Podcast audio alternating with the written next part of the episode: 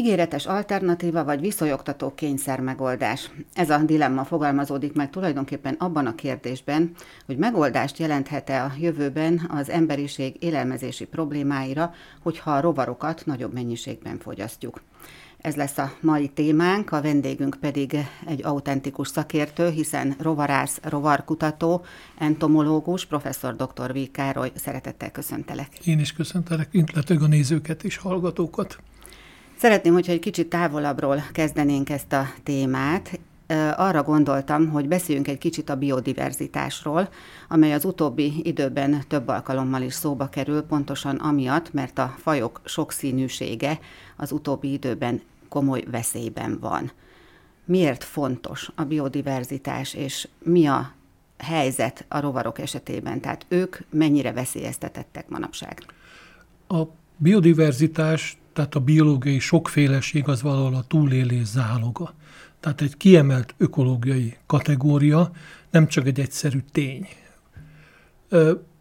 Ennek a lényegét már Darwin felismerte, hiszen a különböző válfajok túlélési esélye eltérő. És valahol pontosan ez a túlélési esély jelenti az evolúció mozgatórugóját. Egyszerűen fogalmazva, a változó környezeti feltételek között a sokféleség biztosítja a túlélést, hiszen mindig van olyan magatartási vagy viselkedési forma, amely az adott környezetben előnyhöz jut, vagyis a fajnak a túlélését biztosítja.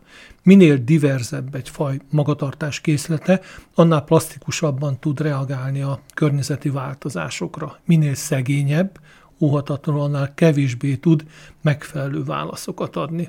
Tehát ilyen értelemben én újra csak azt tudom hangsúlyozni, hogy a túlélés záloga a sokféleség. És valóban van annak jelentősége, akár csak egy fa is kipusztul a teljes ökoszisztémára? Vannak bizonyos kulcsfajok, amelyeknek a eltűnése a rendszerből valóban katasztrofális változásokat okoz. Például a indiai, indo-pacifikus térségben, tehát az India és a Csendes óceánban a nagy tritonkürt csiga, ami egy kedvelt turista emlék, ennek a mérhetetlen begyűjtése oda vezetett, hogy a, ezeken az élőhelyeken a tövis koronás tengeri csillag mérhetetlenül elszaporodott, amelynek a ragadozója a tritonkürt csiga volt. Azzal, hogy kivettük a csigát, megszüntettük azt a kontrolláló tényezőt, a tövis koronás tengeri csillag mérhetetlenül elszaporodott, ő viszont koralpolipokat fogyaszt, tehát egyetlen faj kivétele a rendszerből gyakorlatilag oda vezetett, hogy hihetetlen mennyiségű koral telep pusztult el és tűnt el. Nyilván a rovarok esetében ennyire markáns példát nem nagyon tudunk hozni, amikor egyetlen egy rovarfaj eltűnése a rendszerből ilyen katasztrofális változásokat okoz. Ilyenkor a példát mindig egy nagyon egyszerű gyerekjátékkal, a Jengával szoktam érzékeltetni, hogy ő, fahasábokból egy tornyot építünk, és mindenkinek ki kell húzni egy hasábot a toronyból. Sokat ki tudunk húzni úgy, hogy a torony áll, de aztán egyszer elérkezünk hozzá a pillanathoz, amikor kihúzunk egyet, és a torony összedől. Valójában nem tudjuk, hogy a fajok eltűnése mikor okozza majd a rendszernek az ilyen jellegű összeomlását. Más példaként is lehet mondani, hogy kiveszünk egy csavart egy repülőből, semmi nem történik. Még egyet, semmi nem, aztán egyszer kiveszünk egyet, egy x és akkor a gép szétesik. Hogy most pontosan hol tartunk ebben a folyamatban, az bizonyára nehezen felmérhető. Abszolút de azt, nem tudjuk. De Abszolút azt hangsúlyozni tudjuk. szokták, hogy nagyon gyors ez a folyamat. Tehát feltűnően gyors, talán gyorsabb, mint ami korábban a Föld történetében bármikor előfordult. Nem feltétlenül. A Föld idáig 5 tömeges kihalást szenvedett el. Volt olyan kihalás, ami a Perm végén a tengeri élővilág 95-96 százalékának a kihalását eredményezte. Az túlzás, hogy az élet majdnem kihalt a Földön, de az a fajta magasabb rendű szerveződés eltűnt egy időre. Geológiai léptékkel hihetetlen gyorsan talpra állt az élet, tehát soha nem az életet kell félteni ezektől az ökológiai katasztrófáktól, hanem jelen esetben az embert. Tehát nem a földi élővilág. Persze egy kaotikus időszak elé néz nyilvánvalóan, de ez alapvetően a mi életmódunkat és életvitelünket fogja befolyásolni és megmásítani. Hol helyezkednek el a rovarok a fajok sokszínűségében, és mennyire veszélyeztetettek jelenleg? Ö, gyakorlatilag a joggal mondhatjuk, hogy napjainkban a rovarok virágkorát éljük. Tehát az a fajszám, az a sokféleség, szín, alak, forma, életmódbeli sokféleség, amely a rovar, rovarvilágra jellemző, tényleg joggal mondhatja, mondatja velünk, hogy jelenleg a rovarok virágkorát éljük, és ez már nagyon hosszú ideje így van a földtörténet során, egy rendkívül sikeres élőlény csoport a rovaroké. Hogy mennyire csökken a sokféleségük, azt megint csak azért nagyon nehéz megítélni, mert nagyon kevés ismeretünk van a rovarokról. Valójában azt a számot sem tudjuk, hogy hány rovarfaj él a Földön.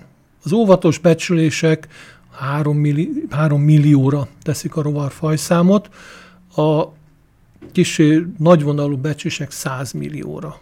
Ténylegesen fogalmunk sincs, az eddig leírt fajok számát sem tudjuk pontosan, hiszen ez azért a taxonómiai kutatások következtében napról napra változik. Új fajokat írnak le illetőleg a revíziók következtében bizonyos fajokat, faj neveket ki kell húznunk a listából. Tehát azt se tudjuk, hogy most hány fajt ismerünk, de ez talán olyan egy millió körül van. De feltétlenül többféle, mint mondjuk más állatok Minden bizonyal, tehát a legnagyobb fajszámmal a rovarok rendelkeznek jelenleg a Földön. És azt meg lehet-e becsülni, hogy ezek közül a rovarok közül mennyi az ehető, tehát amennyi egyáltalán számításba jön táplálékforrásként? Hogy napjainkban mennyit fogyasztanak, azt igen. Hogy korábbi időkben mennyit, azt nyilvánvalóan nem tudjuk, hiszen erről nem maradtak fenírost források. Körülbelül 1200 rovart fogyasztunk Mármint, hogy 1200 fajt. Fajt fogyaszt uh-huh. ma az emberiség a Föld különböző részein. Indonéziában egy piacon több száz különböző módon elkészített rovarral lehet találkozni. És beszélünk arról, hogy vajon hol mi a jellemző, de általánosságban mit lehet elmondani arról, hogy miért lehet értékes táplálék valamely rovar?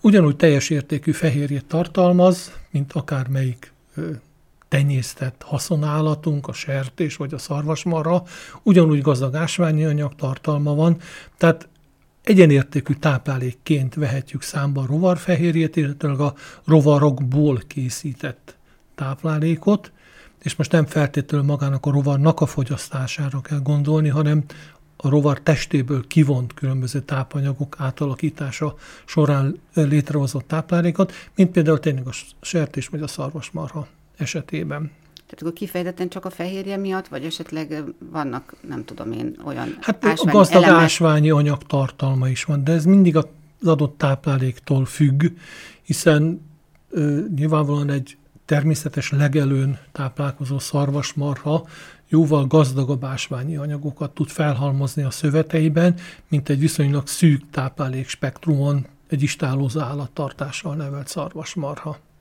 Na és mit lehet arról tudni, hogy vajon mióta jellemző egyáltalán a rovarok táplálékként való felhasználása? Tehát mondhatjuk azt, hogy az emberiséggel egy idős a rovar evés? Igen, ez biztos, hogy így van, hiszen a főemlősök is fogyasztanak rovart. A csimpánzok akár csak fűszállal, hangyákra vadásznak, vagy a, gondoljunk csak arra, hogy a gyümölcsevés során óhatatlanul elfogyasztjuk adott esetben a gyümölcsben élő rovar lárváját is. Nem csak a csimpánzok, hanem mi emberek is. Cseresznyével rengeteg cseresznyelégy lárvát fogyasztunk el, vagy éppen időzőbe kukacos almát, barackot. Még egészségesebb ez által a táplálkozásunk, igen. Legalábbis változatosabb. Tehát biztos, hogy egyidős az emberiséggel. Hogy aztán ez milyen irányokba fejlődött adott égövön, tehát a meleg égövön, vagy éppen a mérsékelt és hideg égövön, az már valószínűleg kultúra függő kérdés. De azért most utaltál az égövekre, valószínűleg azért a, azzal is összefügg, hogy hol milyen a klíma, nem? Mert ha jelen fogyasztást nézzük, akkor feltételezhetően mondjuk a trópusokon nagyobb arányban esznek jelenleg is rovarokat, mint mondjuk a hidegebb Így van, ez tény. Tehát a rovar fogyasztás alapvetően, tehát nem rovar, átalakított rovarra gondolunk, hanem magának a rovarnak a fogyasztása, az tényleg, hogy a, a trópusokon különösen Dél-Kelet-Ázsiában jóval gyakoribb, mint akár Közép-Amerikában, bár ott is jellemző, és egyértelműen a nyugati kultúrákban nagyon-nagyon tiltott és nagyon kevés helyen előforduló jelenség. Most próbáltam én is utána járni annak, hogy mi van mindennek a hátterében, miért van az, hogy mi inkább írtózunk tőle, mint sem, hogy kedvel ennénk mondjuk a tücsköt sütve, de mondhatnék persze mindenféle mást is. Tehát, hogy mitől ö, alakulhatott vajon ez így, hogy egyes kultúrákban ez abszolút része a hagyományos étrendnek, nálunk pedig hát ö, erősen barátkozni kell még vele. Ö, valójában erre a kérdésre nem tudunk egyértelmű választ adni. Számos okot lehet ugyanakkor felsorolni, ami közre játszik, hogy a nyugati kultúra elutasítja a rovart, mint táplálékot. Ö, valószínűleg ez összefügg a mezőgazdasági termelés megjelenésével, hiszen a rovar, mint a természet adta táplálékforrás, ugyanúgy hektikus megjelenésű. Egyszer van, egyszer sok van, egyszer nincs. Tehát nem egy biztos táplálékforrás jelent, különösen a mérsékelt égőben. Talán hozzájárul ahhoz, hogy a mezőgazdasági termelésbe vont növények kártevői szintén rovarok. Tehát valahol egy ellenséges szerepben tűntek fel azon a területen, ahol a mezőgazdaság létrejött, alapvetően itt most a közel-keletet és az arany háromszöget, háromszögre kell gondolnunk. Valószínűleg közrejátszik abban, hogy tőlünk nagyon távoli alakú, testfelépítésű, test megjelenésű. Hiszen ha belegondolunk, hogy azok az állatok, amiket fogyasztunk, valahol azért egy kicsit hasonlítanak ránk, vagy jobban hasonlítanak ránk. Be, ritkán gondolunk bele, de igen. Mint egy rovar. Uh-huh. Tehát ö, alaktanilag nagyon távol vannak tőlünk. Nyilvánvaló a kultúrának meghatározó szerepe van, hiszen az, hogy számunkra mi ehető és mi nem, az alapvetően a kultúránk határozza meg. A tanulási folyamataink, a szüleinktől látott mintázat, amit aztán persze nyilván valahol a különböző tabuk és vallási előírások szabályoznak, vagy adott esetben vésnek kőbe. Ö, nyilvánvaló, hogy a különböző trópusi kultúrákban ez a fajta kulturális bevésődés nem ebben a formában zajlott le. Nagyon, nagyon nehéz megváltoztatni egy ember táplálkozási szokásait. És még a trópusokon, ahol nagyon-nagyon sok ehető táplálék, akár állati, növényi van, az emberek mégiscsak ennek töredékét fogyasztják. Nagyon keveset. A mezőgazdaság kialakulása óta majdnem tízezer növényt vontunk termesztésbe, ehhez képest napjainkban talán 20 növény adja az emberiség növény alapú táplálékának a 95%-át. Tehát a rendelkezésre álló forrásból nagyon keveset használunk, ugyanez jellemző a trópusokra is egyébként, bár ott azért az arány jóval magasabb. Azzal, hogy egy új elem bejön a táplálkozásunkba, a táplálék körünkbe, a legtöbb esetben egy kiesik. Tehát viszonylag szűk azoknak a táplálék forrásoknak a köre, amit felhasználunk, és nagyon nehezen engedünk be új típusú forrásokat. Ez nyilván a jelenkori felhasználás irányába mutat majd.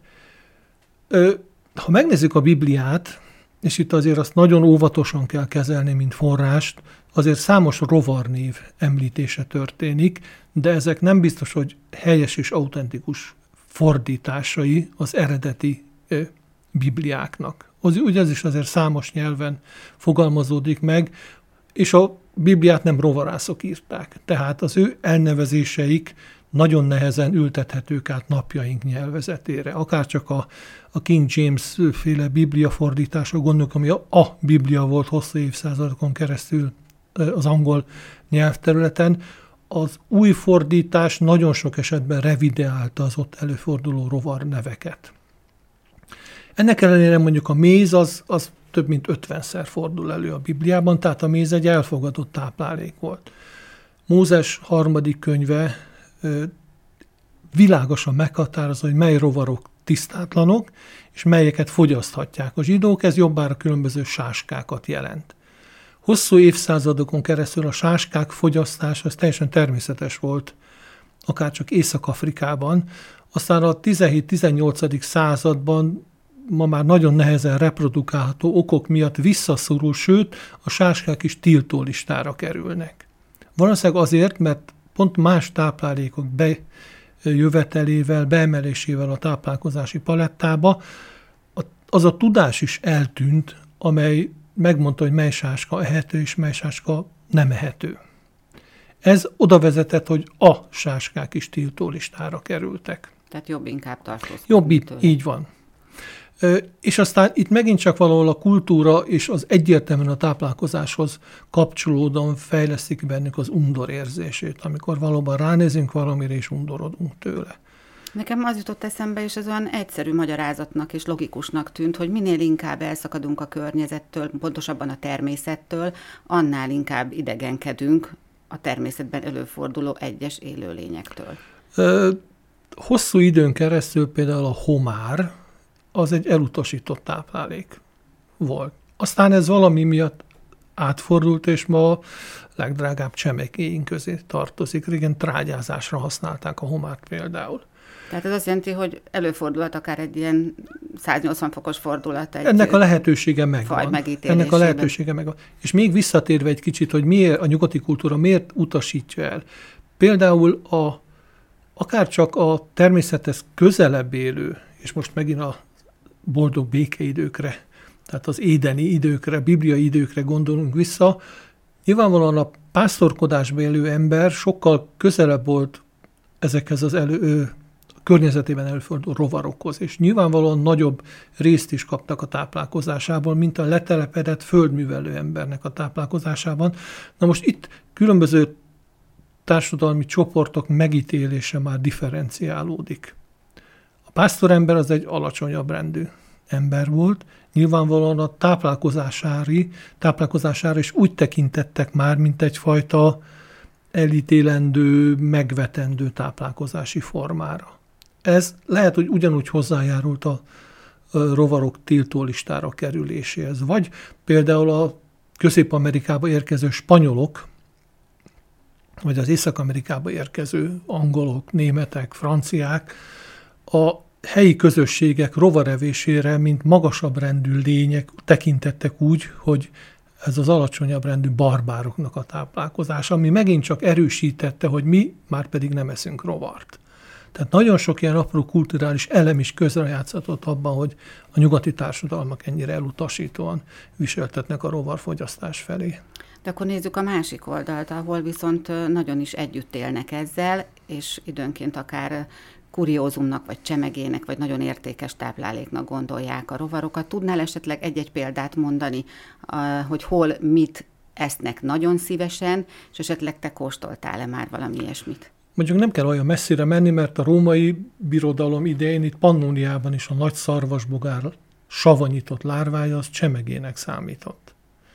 Tehát ugye ez még a kereszténység elterjedésének a Ez ugyanaz időszak. a szarvasbogár, amit Ugyan, mi ismerünk? Így van, a nagy szarvasbogár, ami mi erdeinkben is gyakori. Uh-huh.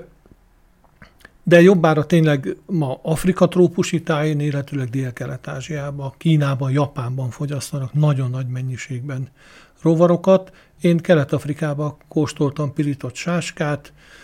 Igen, nekem is le kellett győznöm azt a magamban munkáló gátat, hogy már pedig ezt ténylegesen megkóstolom, és amikor ez sikerült, akkor egy ilyen mogyoró ízű, végül is valami finom íz volt a, a számban, és Dél-Kelet-Ázsiából hozott rovar konzerveket ettem. Amin már nem látszott, hogy ez rovar. De látszódott, látszott? ugyanúgy lében úszott, és egyértelműen azonosítható volt a lárva, stb. És valójában tényleg ezt a kezdeti viszonygást lerázva, vagy legyűrve teljesen elfogadható táplálék volt. Nyilvánvalóan nagyon lényeges, hogy mikor milyen rovarokat. Az édes íz az ugye mindig vonzó számunkra. Tehát valószínűleg első körben még ember előtt korszakunkban ugyanúgy a gyümölcsökkel együtt élő édes ízű rovarokat fogyasztottuk. Aztán később bejöttek a képbe a nagy zsírtartalmú rovarok, és aztán csak legvégén a, a fehérjét, magas fehérje tartalmú rovarok. Tehát valószínűleg ennek a rovarfogyasztásnak is voltak különböző lépcsői. Sőt, hát ö, olvastam olyat is, hogy Afrika egyes részén kifejezetten hiánybetegségek esetén ö, fogyasztanak előszeretettel egyes rovarokat, mert hogy olyan nyomelemek találhatók bennük, amelyek jó hatással vannak, mondjuk akár a kismamákra vagy betegekre. Így van. Tehát itt megint a azon múlik, hogy az adott rovar a táplálkozása során milyen közegben táplálkozik, és a közeg milyen nyomelemeket, vagy éppen ásványi anyagokat tartalmaz, ami aztán valóban a fogyasztásával a, a kismamák szervezetébe is bekerül. De egyébként érdekes, hogy általában azt mondják, hogy nagyon finomak ezek a rovarok. Tehát amit te is mondtál, almához, magyaróhoz, egyéb sokak által kedvelt ízekhez hasonlít az ízük. Én azért nem ettem annyit, hogy ezt így biztosan kimerjem jelenteni. jelenteni, de ha tényleg végignézünk olyan Dél-Kelet-Ázsiában készült fényképeket, amikor így száz méteren keresztül különböző módon elkészített rovarokat lehet vásárolni így kilóra, akkor azért valóban ez megerősíti az embert abban a hitben, hogy ezek finomak.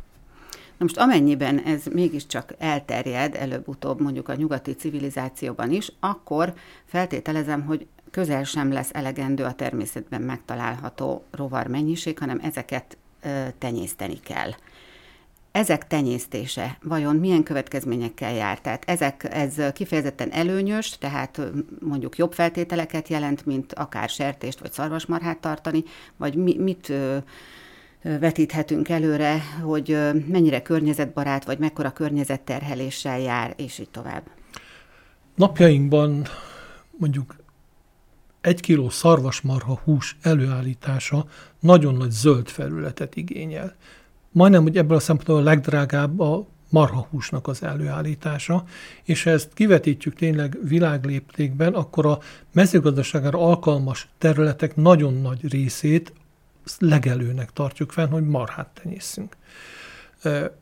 A sertés esetében is hasonló a helyzet, bár jóval kisebb területen tudunk egységnyi sertéshúst előállítani, de a területfoglalás itt is jelentős, hiszen az ember számára közvetlenül előállítható növényi alapanyagok egy részét állati takarmánynak használjuk fel. Most ehhez képest a rovarok tízszer hatékonyabban állítanak elő fehérjét, vagyis tized annyi területen tudunk egységnyi rovarfehérjét előállítani, mondjuk a szarvasmarhához képest. A marhahús előállítása nagyon vízigényes és ugye tudjuk, hogy azért a vízből egyre kevesebb van az iható édesvízből a Földön. A rovarok itt is körülbelül ezt a tízszeres hatékonyságot produkálják, tehát tized annyi vízből tudunk egységnyi rovarfehérjét előállítani, mint marhahúst. Ebből a szempontból azt hiszem a kérdés egyértelmű, illetve a válasz egyértelmű. Igen, jóval hatékonyabban tudunk rovarfehérjét előállítani, és szükségszerű lépés lesz hogy átállunk rovarfehérje fogyasztásra, vagy minél nagyobb arányban megjelenő rovarfehérjére a táplálékunkban. De mivel idegenkedünk a rovarok külső megjelenésétől, általában ez okozza a problémát, mert hogyha egyébként valamilyen élelmiszerben adalékként szerepel, és nem is tudjuk, vagy nem vesztük észre, akkor általában ez nem jelent gondot. Ezért gondolni kell arra is, hogy ha feldolgozzuk ezeket a tenyésztett rovarokat, az sem okoz jelentős környezetterhelést?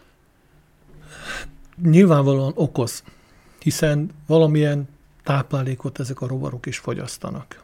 De messze nem jelent akkorát, mint a klasszikus állattartás. És itt a feldolgozott forma, egy tücsökliszt az ugyanolyan fehér por. Vagy például különböző sékekben, italokban, vagy fehérje rudacskákban, aminek a fogyasztása manapság elég divatos. Ezekben senki nem tudja megmondani, hogy rovar által előállított, vagy éppen valamilyen gerinces által előállított fehérje van. Hát ugye ezt tudjuk, hogy valóban a testépítők előszeretettel fogyasztanak különböző fehérjeszeleteket, és ha jól tudom, akkor pont ezen a piacon tarol úgymond a ez a fajta fehérje, tehát a rovar fehérje.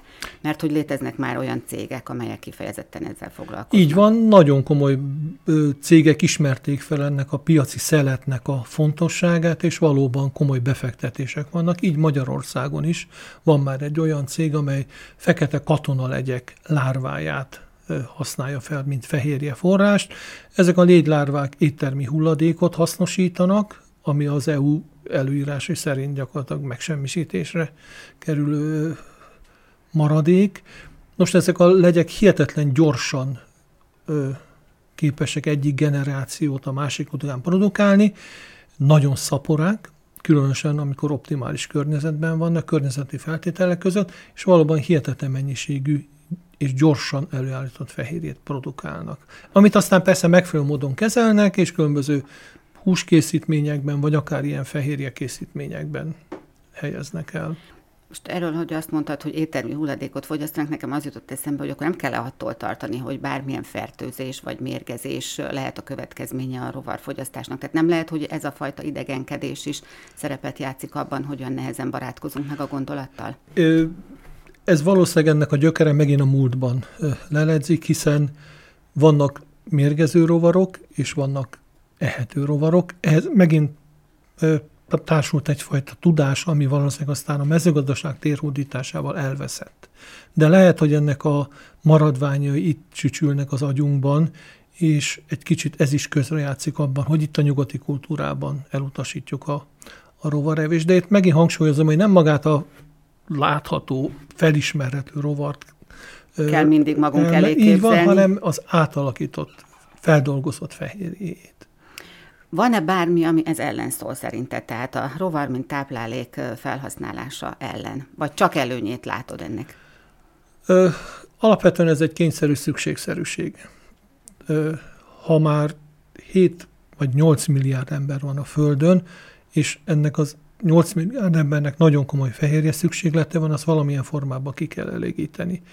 Nyilvánvalóan ki lehet nagyon drága marhahússal, és jóval olcsóbb rovarfehérjével is de ez szerintem egy idő után nem opció. Persze mindig lesz, aki meg tudja fizetni a marhahúst, az egyre drágábbá váló marhahúst, de a tömegeknek szerintem alapvetően ez a nagyon gyorsan és könnyeden előállítható fehérje marad. Hogyan lehet szerinted meggyőzni arról a nyugati kultúra emberét, hogy ez valóban egy hasznos, finom, minden szempontból egészséges táplálék, és nem kell tartani. Hát elég a mögötted lévő képre pillantani, ami egy francia sztár étterem egyik fogását mutatja, ahol valószínűleg gyászmogár lárvák jelentik a desszertnek az ínyenségét. Nem ez az egyetlen ilyen étterem Nyugat-Európában. Valószínűleg először még csak különbségnek tűnnek az ilyen típusú fogások, de szerintem később előbb-utóbb meghozza majd azt az áttörést, hogy, hogy egyre gyakrabban fogyasztunk rovarokat. Valószínű egyébként, hogy a fiatalok nyitottabbak is erre.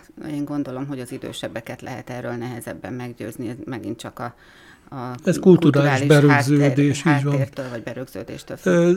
A fiatalok, ugye Magyarországon még abszolút nincs jelen, legalábbis én Magyarországon nem találkoztam olyan étteremmel, ahol valamilyen rovar is van a kínálaton. Lehet, hogy van, én nem találkoztam még vele. Tehát, Üzletek, ha jól tudom, vannak, ahol már lehet bizonyos, mondjuk szárított Így van, igen, igen, igen, igen. Ezek. Vásárolni. Tehát ha valaki nagyon Vagy keresi, akkor talál. így van. Ö, tehát ahhoz, hogy áttörés legyen először, az első fecskének is meg kell jelennie. Ö, a fiataloknál jelenleg mindegy válaszreakcióként sokkal inkább a húsevés elutasítását látom és ez tudatos környezet, tudatos ö, döntés eredményeként. De mégis, ha valaki vegánnak ö, gondolja magát, akkor a rovar az belefér? Hát, ha azt mondjuk, hogy állati táplálék, akkor nyilván nem.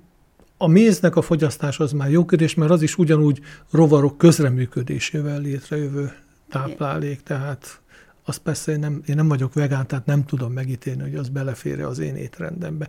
De ha belegondolunk, hogy a megporzó rovarok játszanak közre az gyümölcsök létrejöttében, vagy éppen számos zöldség létrejöttében, akkor megint megkérdőjelezhető, hogy minden olyan táplálékot elutasítunk, ami valamilyen állati közreműködéssel született. Hát a jövő fogja eldönteni, hogy merre megyünk e tekintetben, és hogy sikerül-e megbarátkoznunk valóban ezzel az új, vagy hát idézőjelesen új táplálékkal, mert hogy azért ez már tulajdonképpen évezredek óta velünk van a rovarevés. Nagyon szépen köszönöm, hogy Én elmondtad köszönöm. a gondolataidat ezzel kapcsolatban. A rovarok voltak ma terítéken. Figyeljék a podcast adásainkat legközelebb is. Szombatonként mindig új résszel jelentkezünk, a Hírlevél Plus oldalain pedig megtalálják a korábbi adásokat is. Köszönöm a figyelmet, viszontlátásra, viszonthallásra.